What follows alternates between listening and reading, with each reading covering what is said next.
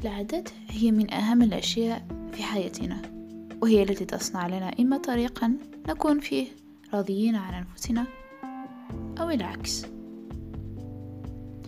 كل واحد منا يملك عادات تصنع من يومه أو هو من يصنعها. هناك عادات تأخذ وقتا طويلا سنوات أو أيام حتى يعتادها الإنسان. وفي المقابل هناك عادات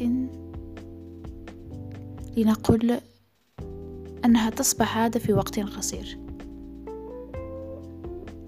مرحبا بكم في بودكاست العادات. اكتساب العدد أو اكتساب العدد أفضل. في البداية أود أن أعتذر عن التأخر الذي حصل. فترة طويلة من الزمن لم أسجل ولا بودكاست ربما بسبب ضغط الامتحانات. فكان علي أن أتوقف على صناعة البودكاست لفترة قصيرة ربما. لأهتم أكثر بالامتحانات والدراسة. ولله الحمد انتهينا. والآن ها أنا أسجل. وأقدم إليكم بإذن الله بكل حماس. شكرا لتفاعلكم على موقع أنشور في خصوصا على البودكاست الأخيرة. وجدت أن المستمعين ليسوا يعني من بلد واحد. مستمعين من بلاد متفرقة ليس المغرب فقط. هناك السعودية والجزائر.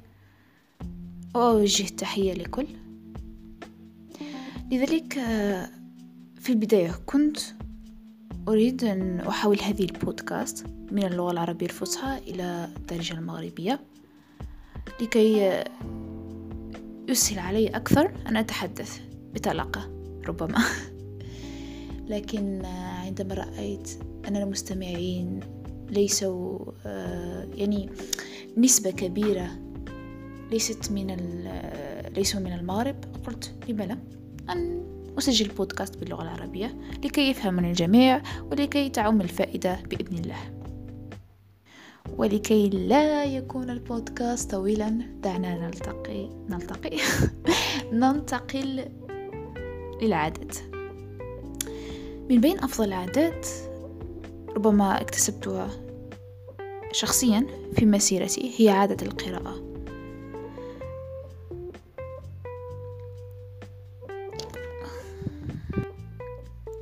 أصبحت اليوم القراءة تكتسب دورا مهما في حياتنا.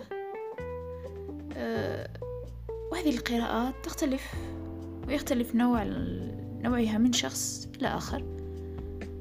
ومن أي وفي أي مجال ومن مجال إلى آخر.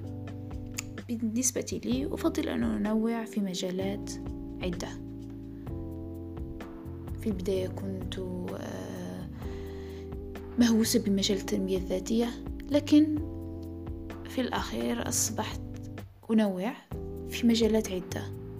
في علم النفس والعلم الاجتماع إلى آخره. ولا أنسى كذلك الروايات لأن الروايات تلعب دورا أساسيا في تكوين تلك اللغة السليمة. دعوني أقترح عليكم بعض الكتب ربما ستنال إعجابكم. أربعون لأحمد شاقيري قوة عقلك الباطن جوزيف للدكتور جوزيف. أه رحلة هيجي. روزي والكثير والكثير. هذه بعض العناوين فقط. وإن كنتم مهتمين بالعناوين فحدثوني بذلك. ربما ستكون هناك سلسلة خاصة بالكتب والترشيحات لها. إذا لننتقل للعادة الثانية وهي أظنها عادة مهمة. عادة الرياضة. سواء تعلق الأمر بالمشي أو الجري أو ربما حركات بسيطة لكن تضيف الكثير ليومك. عشر دقائق كل يوم فهي كافية بالنسبة لي. أنا أقوم ببعض الحركات لأجد نفسي. أصبحت أكثر نشاطا من القبل.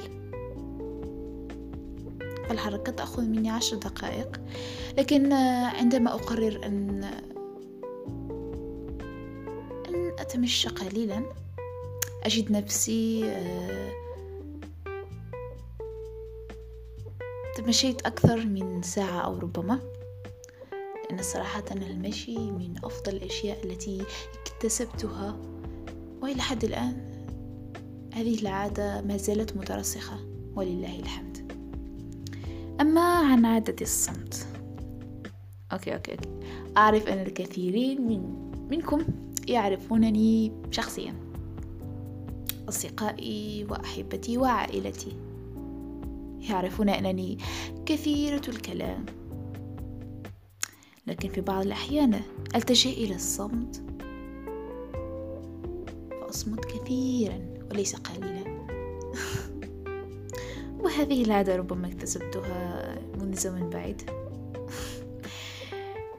كل يوم أخذ دقائق ربما ساعات ألتجئ فيها إلى الصمت هو أنا عازلة عن هذا العالم. واو. ربما الصمت هو أسلوب للحياة. لنقل ليس لأسلوب الحياة المثالي فليست هناك حياة مثالية لكن لحياة أفضل ربما. ومن هذه العادة ننتقل إلى العادة الأخرى عادة الكتابة. رأيت الكثير من الناس يلتجئون للكتابة ومن قبيل بورد جورنال أو الكتابة الصباحية.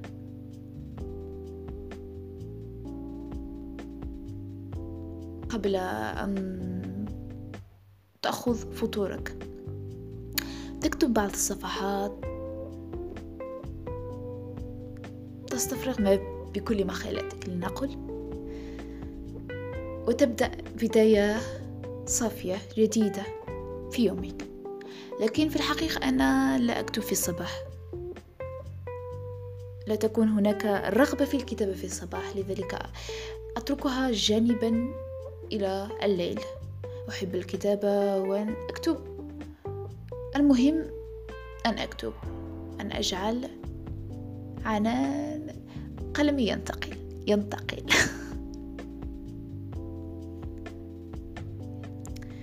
لنقل أن الصمت أصبح سلاحا فتاكا. أما الكتابة فهي رصاصة لذلك السلاح. ربما ذكرت القليل من العادات. وسيكون بإذن الله هناك جزء آخر. آه، لأنني لا أريد أن تكون أن يكون هذا البودكاست طويل. أريد أن يكون هكذا خفيف عليكم وأن ينال إعجابكم واستحسانكم. فإن فعل ذلك فأرجو منكم الدعم في التعليقات. أما إذا استمعتم لهذه البودكاست في موقع أنشور فكذلك يمكنكم إرسالي آه، رسائلكم عبر الجيميل أو تعليقات عبر اليوتيوب. شكرا لكم. شكرا لدعمكم. أنا ممتنة كثيرا. أنني اخترت أن هذا المجال.